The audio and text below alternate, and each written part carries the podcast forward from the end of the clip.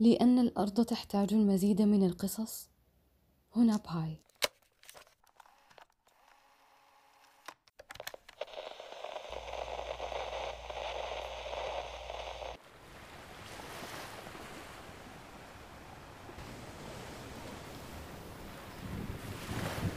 لكي نعرف لماذا أعيدت تسمية الجزيرة الواقعة في أطراف المحيط الأطلنطي ومن الذي قام بذلك؟ فإننا يجب أن نعود بالزمن لأكثر من عشر سنوات. وتحديدا في الخامس والعشرين من يونيو في العام 1503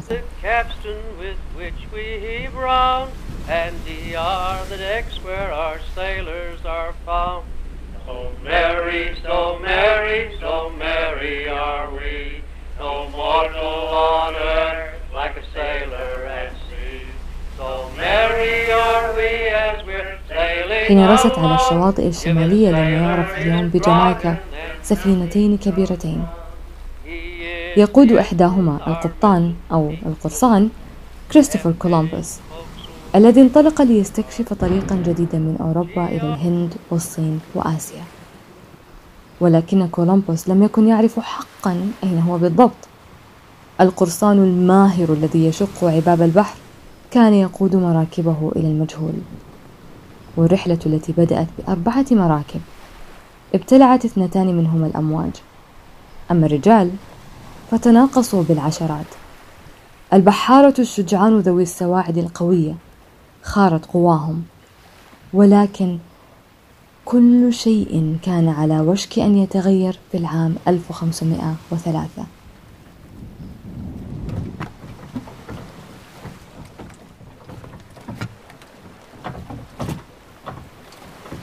حين حطت مراكب كولومبوس على شاطئ ذهبي. القبطان كولومبوس كان يعتقد بأنه نجح فعلا بالوصول إلى الهند بينما في الحقيقة لم تكن مراكبه إلا في جامايكا. وحين طلت رؤوس سكان الجزيرة لتنظر إلى الأحصنة الخشبية التي وقفت على بواباتهم خرج القرصان كولومبوس من مركبه مركبه الذي قد رسى لتوه على أراضي هنود الأراواك. الذين استقبلوا كولومبوس ورجاله برحابة بالغة. والأهم من حفاوة الاستقبال كان الطعام والمأوى. الطعام والمأوى للغزاة الجدد الذين يعتقدون أنهم في الهند التي تقع في آسيا. بعد مرور ستة أشهر من وصول كولومبوس كان طاقمه بالفعل قد ضجر من المكان. لم تكن الجنة على الشاطئ كافية لقراصنة كولومبوس. وبدأ الطاقم بعصيان الأوامر. ينهب من أراضي الأراواك الذين قدموا لهم الغذاء ويسفك دماء الأراواك الذين منحوهم المأوى. بينما كانوا الأراواك في الجانب الآخر قد ضجروا هم الآخرين من الغرباء الذين نزلوا على شواطئهم يشاركونهم المال والأرض والسمك والذرة. ولم يمنحوا الأراوك أي شيء سوى بعض الألعاب والأجراس والجثث.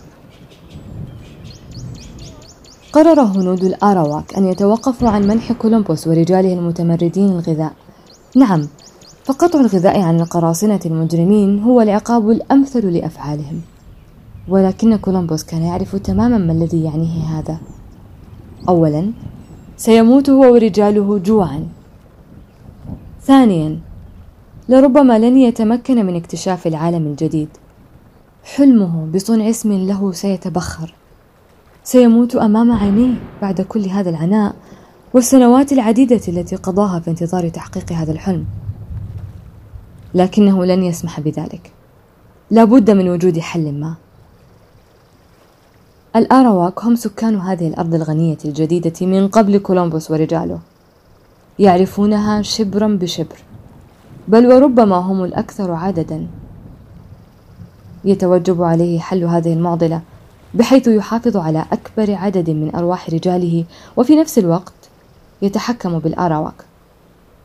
وأمام الموت الوشيك جوعا ولدت في ذهن كولومبوس الفكرة العبقرية.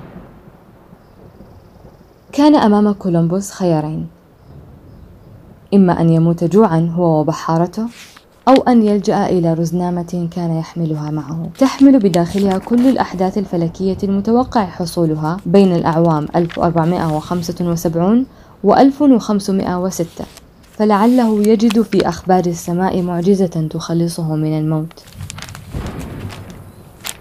وتماما حين فتح كولومبوس صفحته الأول من مارس من العام 1504 وجد كولومبوس الحل الحل لكل مشاكله.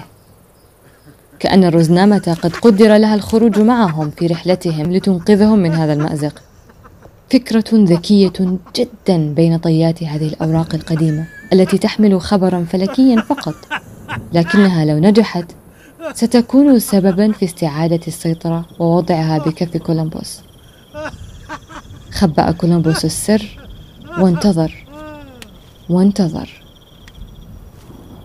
عندما اقترب موعد الحدث العظيم. قبله بثلاثة أيام طلب كولومبوس لقاء عاجلا مع قائد القبيلة. وقف كولومبوس شامخا منتصبا أمام قائد الأراواك ليطلعه على السر. وتحدث باسم إلهه الإله المسيحي.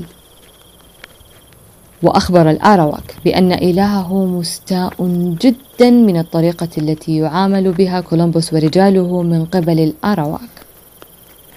وأن الإله أبدى غضبه الشديد من امتناع الأراواك عن تزويد كولومبوس ورجاله بالمؤونة. أخبره كذلك بأن الرب المسيحي قد أطلعه على السر الذي سيهلك الأراواك إن لم يمتثلوا ويكرموا رجال كولومبوس بأنه في خلال ثلاثة أيام. سيمحق الأراواك بأشد أنواع العذاب. وسترى كل الجزيرة غضب الرب واضحا متجليا في صدر السماء. وبعد ثلاثة أيام بالتحديد في الأول من مارس عام 1504 حين خيم المساء حصل الحدث العظيم. الحدث الذي توعد به كولومبوس الأراواك الحدث الذي نبأته به الرزنامة القديمة. فلم يظهر القمر كما كان يظهر كل ليلة. مائلا للبياض غامرا الأرض بالنور.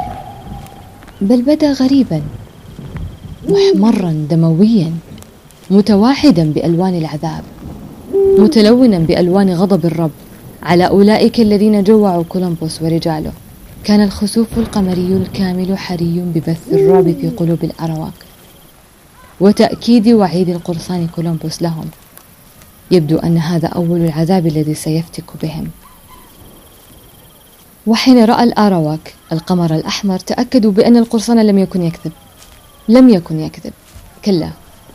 وحتما حتما سيلحقهم أشد العذاب من بوابات السماء لعظم جريمتهم. بدأوا بالركض من كل اتجاه نحو سفينة كولومبوس يقدمون له الفواكه والبذور يبكون عند قدمي القرصان العظيم كولومبوس وإلهه اللذان سلبا منهم القمر. يتوسلون كولومبوس ليشفع لهم عند إلهه طالبين الصبح.